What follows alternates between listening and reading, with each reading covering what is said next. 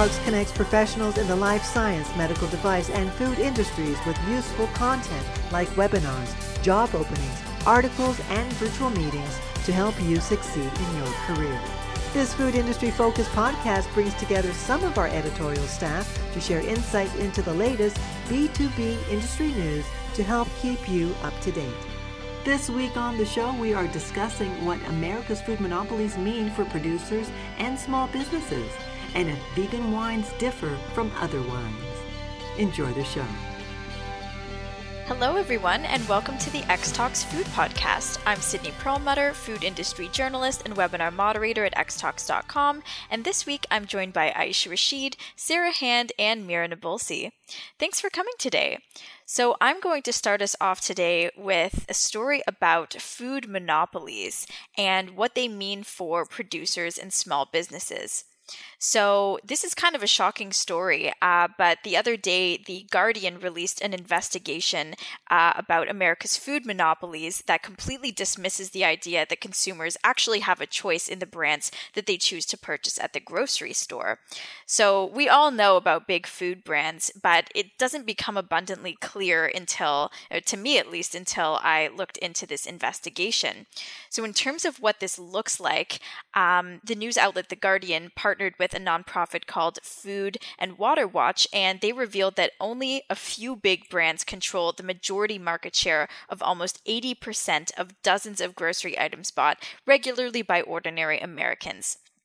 And this goes for more than just the final products on the shelves too. It, these these the investigation found that uh, a few companies also dominate all links in the food supply chain. So this could be seeds, slaughterhouses, breakfast cereals, etc. Almost everything. So, in practice, uh, we can definitely see this with uh, Pepsi, for example, who controls 88% of the dip market since it owns Tostitos, Fritos, and Lay's. Um, and we wouldn't necessarily associate Pepsi with dips. Uh, we generally associate it with beverages and sodas, uh, which it also controls about 28% of that market as well, along with Coca Cola and Keurig. And altogether, the three of them control 93% of the soda market. And uh, in different sectors, um, 73% of breakfast cereals um, are dominated by three companies General Mills, Kellogg's, and Post Holdings, as well as beef and pork with companies like Tyson, JBS, Cargill, and Smithfield uh, controlling the majority of the market share. So, when we think of food monopolies, these companies they, they don't really surprise me, but they're kind of the silent winners uh, in the food industry because uh, in other sectors, um, such as online retail, Amazon has a clear monopoly in that space. Uh, but with food monopolies, it's harder to spot just given the thousands and thousands of brand names that consumers see on the shelves. And this isn't just bad news in terms of um, you know choice and competitive pricing for consumers, but it's also not great for small producers and farmers who, because of these monopolies, are given so little choice on what to grow and which animals to raise. So the investigation also found that only 15 cents of every dollar that consumers spend in the supermarket goes to farmers, and the rest goes to processing and marketing our food. Um, and not only is this bad for consumers and small producers, but it can also have detrimental effects on the environment uh, due to extracting maximum profits for minimum costs. And this is definitely an exploitative model uh, that can have grave consequences for animals, water, land, global warming, and just pretty much every resource. So food monopolies, I'm sure you're you're thinking this too, since they control so much of uh, the individual market shares, make it really hard for um, competition for small businesses to even get a sliver of the market shares. And when they do, it rarely lasts. So the report um, references craft beer as an example of this, um, and you know it's kind of led by like hipsters and you know just beer enthusiasts, so it's definitely a flourishing market. Um, and new brands are usually really quickly snatched up by mega breweries like Anheuser-Busch, which owns more than 600 brands. Wow. But the thing is, we don't see that on the shelves. We see these individual brands, but we may not know that they're owned by Anheuser-Busch, which is kind of deceptive to consumers and why we think that maybe we have a choice when we're grocery shopping. So basically, you know these monopolies formed because of weak enforcement uh, of existing regulation and these very very you know uh, money driven mergers and acquisitions. So there's a few things that could be done um, to sort of prevent this from happening, even though it's going to be tough since since it's a very tough. Uh, you know, they already have such a stronghold in the market. Um, but earlier this month, uh, President Joe Biden signed an executive order that targeted big tech companies to promote competition in the U.S., which included the food industry. And the order also called on government agencies uh, to enforce these regulations and consider rolling back these mega mergers. Um, but despite the public opinion supporting them, um, orders and bills that ban things like factory farming and mega mergers still lack bipartisan support. So, the report also calls on consumers to support small businesses and local farmers um, and grocery co-ops, since these alternatives they already exist and they can do a lot to, uh, you know, prevent these uh, monopolies from su- from succeeding further but more public funding is definitely needed to boost these food systems um, for them to take root because as we all know these options are a little bit more expensive too and a lot of consumers are really just looking for the best bang for their buck. So i wanted to get your guys thoughts on this. Um, is this something that you're surprised about? Um, did you think that you had more choice in the grocery store? Do you feel deceived by this? What are your thoughts I was just shocked to hear, Sydney, that, you know, only 15 15 cents of every dollar goes towards farmers. Like my mouth, like my jaw literally dropped. Like that's just so like I, you know, we all know sort of the plight of farmers um, in America and or around the world. Actually, really, I think in, in India, I think they have ongoing farmers protests uh, mm. going as well. So it's it's not surprising, but it's shocking to the degree at which it's it's happening, really. And I think just the way mass production of food um, is done, I think it's just very disrespectful to the environment and to the people, whether it's farmers or the consumer. That, that, that's my take on it. And I think these mega mergers and all of these things, you hear about it every day. Oh, you know, today, you know, five of these fast food food chains are owned by like Pepsi or the same company and it's just it gets it's getting really old and it's just getting really really frustrating as well as a, consumer where you just see these big monopolies occurring. But hopefully we can you know work towards change and i think there's a lot more awareness now of you know buying local supporting local farmers and things like that. So um, there needs to be a paradigm shift in terms of how uh, food is grown, how we see our food, and how and just the level of respect that needs to be there. I feel, unfortunately, the culture that we're now in, it's difficult to move from this kind of mindset because a lot of, let's say, startup companies do want to get bought out by the biggest companies, right? Mm-hmm, they want mm-hmm. the the money, they want to, yeah. you know, sell their company and then make a new company, for example. Mm-hmm, so mm-hmm. I feel like this idea we all know exists is like the idea that big major companies own most of the things in grocery stores. But will it change? I don't know. I don't know if like people actually want to stay small and local, right? Mm. Um, I feel like a lot of people yeah. will start companies to make money to they see a potential in the market and then get bought out and then the big company just like, blows it up everywhere or shuts it down whatever they think they you know benefits them. But yeah i wish there could be a shift and i want to see that we could get to that point but i think that's such an outdated um, ideology that it's so hard to go back to that now. I don't know. That's my take on that I think these mega mergers are outdated in a way because it's kind of like the same story. You're like, okay, they, you, these small companies, they come up, they get bought out. I, like that is such an old story for me now, and I I wonder if consumers can drive this change. Like if consumers demand for more local or more, you know, smaller companies and and things like that. So I don't know. Um, I feel like the shift is almost imminent because I think a lot of these big corporations are coming under huge fire, like Amazon and uh, and I don't know all of these other Pepsi and things like that. So I think there is a bit of dis- you know, people are disgruntled, I think. Mm-hmm. Um, and the sentiments are changing, I feel. Yeah, I don't know if it's always easy to find alternatives to these these big brands because um you're as you say sydney it's like it's well hidden in the grocery store oftentimes yeah. big brands will buy out smaller companies and they keep the branding that's the that's the part that's the money mm-hmm. maker right that's the reason why they bought that company um, and i think it's much harder nowadays to uh, shop consciously and you know perhaps boycott companies if you don't agree with their their values or their practices um, because you move from the you know big name brand to the like small local organic brand and then you realize you turn over the like package and you're like oh owned by the big name brand. You know you thought you were kind of like putting your money towards something that that you believed in and, and really it's kind of going in the same pocket either way. Um yeah, and it's you know it's so hard that like you were saying too, Sydney. It's so hard for companies, smaller companies, to compete at all and get any sort of a foothold in the market, particularly in the grocery space, because it, it, it's so hard to get space. Like I think grocery stores are. Um, you know, you often go in and you'll see new products and then that's not around the next week and and they'll give you like a really short shot to uh, mm-hmm. get your sales, um, you know, out there. And if you just don't meet a target, it's like way too easy to cycle you out and get someone else in.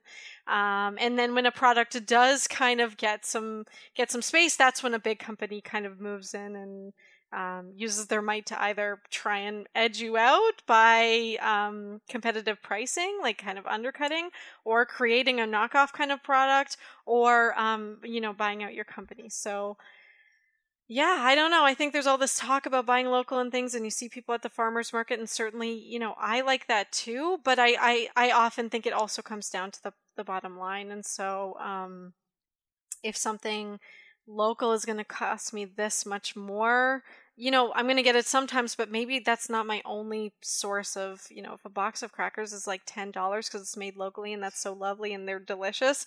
I don't know. Are those like my exclusive, is that my exclusive cracker provider now? Or am I sometimes going to go and buy a box of like Triscuits? Like, yeah, probably going to do that too. Um, and it, yeah, especially in bigger grocery stores, it's really hard to find a lot of variety. So yeah, I think it's going to come down to just moderation and, and doing it on occasion. It doesn't have to be all the time. And affordability is, is huge too, because as much as we'd all love to shop local from a farmer's market every Sunday, that sounds lovely to me, like a, a perfect day. Um, it's just not attainable for a lot of people, um, or for most people, honestly. Um, so we need to definitely be more incentivized, and those prices need to, to come down a little bit. And then I think we'll I'll be a little more willing. Um, mm. And to your point about um, small businesses um, trying to make it, I think that's why a lot of them choose to do like the direct to consumer route first so that they mm-hmm. cut out the mm-hmm. middleman of of of trying to get into stores because yeah. that whole market mm-hmm. covid has yeah. really boosted that market as well like grocery stores are not as like important you could say as they mm-hmm. used to be and mm-hmm. i feel like we'll also see um you know, and and to your point, Aisha, about the mergers and acquisitions, um, yeah, it's such a catch twenty two because these small companies they want to get big and they want to be successful and that's kind of the only way that a lot of mm. them will do it they they get a contract they see the price and how could they say no i probably wouldn't turn down a couple million dollars right. from like pepsi or, whoever was trying to buy me out and you don't just get the money you get the resources um, yeah. and and and the marketing the you get they're they're professionals at this they know what they're doing and they've done it time and time and time again but yeah. yes it's definitely getting old but the thing is it makes for such good news I'm always so interested to see what what who is buying next, and and in a way they sort of blow up these companies and and and make them huge and give them a name. But yeah, there's a lot of moving parts. Um, but I hope there'll be a shift too, and it'll be slow and gradual if there mm-hmm. is one. But it's it's necessary. It's definitely necessary. Mm. Yeah. But with that, Mira, I will pass it on to you. Thanks, Sydney. So, uh, this week I'd like to talk to you a bit more about um, how vegan wines differ from other wines. So I certainly did not know this, but a lot of wines include animal products um, in the making of them that does not make them vegan, which could affect a lot of uh, which could affect the shopping habits of many plant-based consumers worldwide. But the catch is a lot of people don't know which wines are vegan and which wines aren't because you don't actually have to state it. Um, so for a wine to be made quickly, there are some shortcuts that can be taken to speed up the process, the clarification process to be exact. So they add specific agents such as gelatin or um, isinglass, which is derived from fish bladder, or albumin, which is an egg white, um, or even milk proteins. So the fining agents are needed because they stick to small particles in the wine that are then discarded when they are filtered.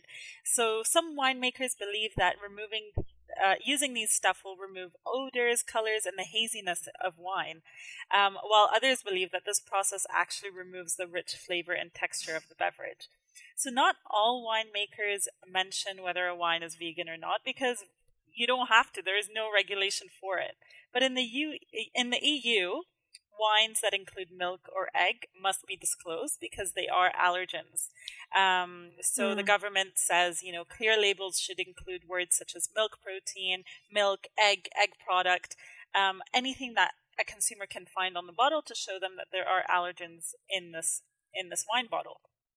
But um, there are other ways to make wine. So you don't only have to use these animal products. Actually, vegan wine goes through the exact same winemaking process, but rem- and removes the same substances, but uses animal-friendly agents um, such as activated charcoal or silica gels or pea gelatin.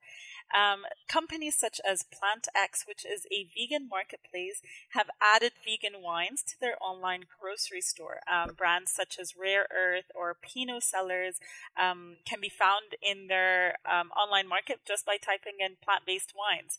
There is a platform also online called Barnivore, which is an online hmm. platform that allows users to check if the wine is vegan or non vegan friendly. So, doing research on this, there isn't actually much stats on how many people buy vegan wine compared to non vegan wine. And I thought that was really interesting. And so I wanted to ask if vegan wine were to become mainstream, for example, or become trendy like a lot of plant based products such as meat or chicken or um, crisps, for example, do you think that sales of vegan wines would increase and it's actually better for winemakers to include that on their on their bottles? I think there are so few stats on it because it's something that no one really knows about. I think mm-hmm. even vegans um, you know, and plant based eaters may think that wine is vegan because it's made from grapes. And I certainly thought that before yeah. reading your article. Um, but I think it would be a kind of an eye opener um, if if a wine company started putting vegan on there because it would definitely get people questioning, like, oh, was this other wine not vegan? Yeah, uh, exactly. And what this reminds me of is um, Parmesan cheese has something called rennet in it, which right, is yeah. an enzyme from a cow's stomach to mm-hmm. coagulate oh, the yeah, milk. Sorry. Um, yeah, I think, or calf, I think, or cow or calf, I'm not sure, um, to coagulate it into cheese. And technically then that's not even vegetarian um you know to, oh, wow. to some. So when i have vegetarian friends and if and i'm sprinkling parm on everything literally everything and i'm like would you are you cool with parm? And some are and some aren't. So it's kind of like it's it's like weird because it's not like a main ingredient in the wine. It's kind mm-hmm. of just like something they use to to filter it. So we're we're really getting down to like the definition of like what vegan is and and what vegan isn't because i'm sure some vegans would be totally cool to drink wine uh, that isn't technically vegan and others wouldn't at all. So, um, yeah, I think having it on that label would definitely get people like questioning previous choices and and yeah. um, and just the existing like you know state of wine. Um, yeah. Yeah. Yeah. No, hundred percent. I instantly uh, when I read that PlantX was in, in, introducing vegan wine and I was my first question is what is vegan wine? I thought it was all made of grapes. So yeah, no, this came as a shock to me too. Yeah, you guys are bringing, uh, uh constantly bringing shockers here in the food world. it's like uh, when I read that too, I was like, vegan wine? Like what? Like grapes. You smash them up, and that's it, isn't it? so, uh, but you know, this could be a great kind of uh, marketing window of opportunity for mm-hmm. for for companies if they do mm-hmm. for the vegan winemakers because uh, vegan is trendy, and mm-hmm. you know, a lot of people are vegan. So this is a great uh, sort of marketing opportunity, I, I think. Yeah, I have to say, just from learning about this, I, am exhausted on behalf of vegan people of having to be so vigilant of you know yeah. reading ingredients lists and like it goes all the way to like even like personal care products and things mm-hmm. that might contain animal products like you know lanolin or um, beeswax or whatever that that you'd want to avoid. Um, and I had no idea that any animal products were used in traditional winemaking. Um, so I wonder if you know, what about I don't know if this is the same process or not, but you know how you can get like unfiltered beers now that's sort of like a trendy thing for certain types of beers. I wonder if you could get unfiltered wine that hasn't gone through this process and, you know, would be kind of cloudy and would be have a different flavor, but then they wouldn't have had to use any of those clarifying agents and wouldn't have had to figure out any, you know, vegan alternative clarifying agents. I wonder if that would sell. What what do you all think of like drinking like an unfiltered wine yeah, with pulp. So, yeah. no, so some uh, some winemakers actually don't do the fil- the filtration process because mm, they believe okay. that yeah they believe that doing the filtration process reduces the richness of the wine. Hmm. So they just keep it as is. I- I'm not too sure if I know exactly what if I were to pinpoint the differences, I yeah. have no idea. Yeah, that's but fair. apparently, yeah, some people don't do this process at all. Hmm. Um, yeah, I, I no can't idea. imagine like in so in traditional winemaking, like is this a thing or it's not a thing? Like is this a product of just like like modern day manufacturing of wine or yeah i don't know i think the the um fining using fining agents is to speed up the process so mm, wine usually so is a is a beverage that takes a long time yeah. to make and traditionally yeah. you know the older the wine the better it is but this i think is for um, okay, so yeah, it's yeah. mass production mm-hmm. of wine. Um, what which what was interesting to me is when I was googling more about um, or researching more about vegan wines, I kept running into organic wines, which isn't the same thing. Mm. Organic wines uses organic, you know, products to make the wine. Mm-hmm. So I think there's also this um, keyword differentiation that needs to be found um, mm-hmm. um, between organic and vegan wines because an organic wine can still have animal products in it. Mm-hmm. Um, but yeah, that's what I found interesting is organic wine is very trendy right now. So it'll be interesting to see once people start realizing that wine isn't vegan vegan wine could really be trendy as well. So yeah. it's definitely a loophole in the market.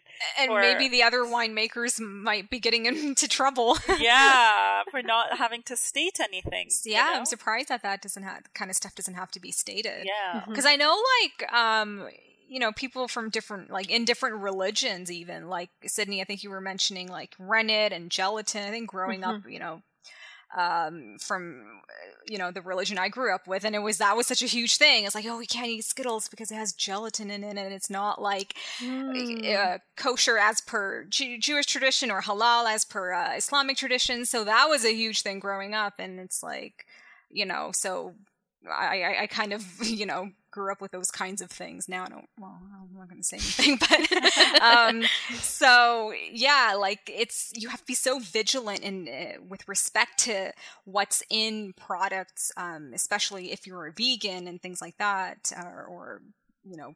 Yeah. If people are religious and they have uh, religious sort of dietary restrictions, so you mm never know what's hidden in, in, in your food. Yeah, yeah, I'm wondering, like, next time I pick up a bottle of wine, I'm going to look at the ingredient list and see mm. what I can mm. find. Um, because I never really cared to do that in the past. Um, because I, well, I'm but not vegan. I, yeah. But I guess the dif- sorry, the difference is also that this is used for clarifying the the wine, so it's not in it anymore, or is it? Like, no, it's not in it. Anymore. It's not in it it's anymore. used in the so process. That's why, mm. yeah. Okay, so I probably wouldn't find it on the ingredient yeah. list. Yeah, but mm. also when you do shop for wine, there is no ingredient list. Oh, It's uh, they they do list though. Like I've noticed some wines here will say um, contains sulfites, and I know some people are like I don't know if it's so much an allergy as a sensitivity, and so they avoid foods and and wine in particular with sulfites. So you see that interestingly Yeah. enough, I guess because that's still obviously part of the composition of the beverage. Um, but I guess that makes sense. Where do you draw the line in like Yeah. uh, something that's used in the production of a food, but like isn't really there anymore. Like it's not really like, like you're, you're, not consuming it. Yeah. Yeah, like I would argue that in the case of rennet, that's still sort of within the cheese. Yeah, like it's it's- used yeah. in most cheese making. Um, and you piqued my interest about that, Sydney, and I kind of did a quick Google search, and it looks like you can get microbial rennet for cheese making that would be suitable then for vegetarians. I'm not sure how many companies that produce cheese are using microbial rennet as opposed to animal derived rennet. Um, I'm not sure what would be, you know, like cheaper for them. Um, and I wonder if there's even a market for that. Like maybe if you're already vegetarian, obviously if you're vegan, you're avoiding cheese, but maybe if you're already vegetarian and, and opposed to um, the use of you know traditional rennet and cheese making, maybe you're already using alternatives or just avoiding cheese in general. It's hard to say. I think there there are all these like micro um, like niche products now that like appeal to a, a niche sector of the market but but those niches can get substantial enough to make it profitable for a company to uh, create a product that that fulfills whatever that that need is for those people right so i think that's yeah i can 100% see vegan wine be becoming a a thing and you could charge more for it are you kidding you throw that on on the Yeah. label Oh yeah. and you have the right sort of branding around it 100% Yep. yeah Yeah. All right, well, that's the end of this episode of the X Talks Food Podcast. If you like today's show, don't forget to rate, review, and subscribe. Thanks, everyone, and see you next week. Bye. Bye. Thanks for listening to the X Talks Food Industry podcast. If you enjoyed our discussions today, please share the episode with your friends and colleagues and be sure to subscribe in order to be notified when a new episode is released. To join in on the discussion, you can find X Talks on social media. Email podcast at xtalks.com or comment on the articles directly. Links are in the show description. Take a moment to join our community at xtalks.com to get access to everything we have to offer, including webinars, job listings, virtual meetings, articles, and more. The views and opinions expressed in the podcast are those of the speakers sharing them. They should not be taken as professional advice and do not necessarily reflect the policy or position Honeycomb Worldwide. For further information, email us at podcast at xtalk.com. Thanks for joining us, and we'll see you next week.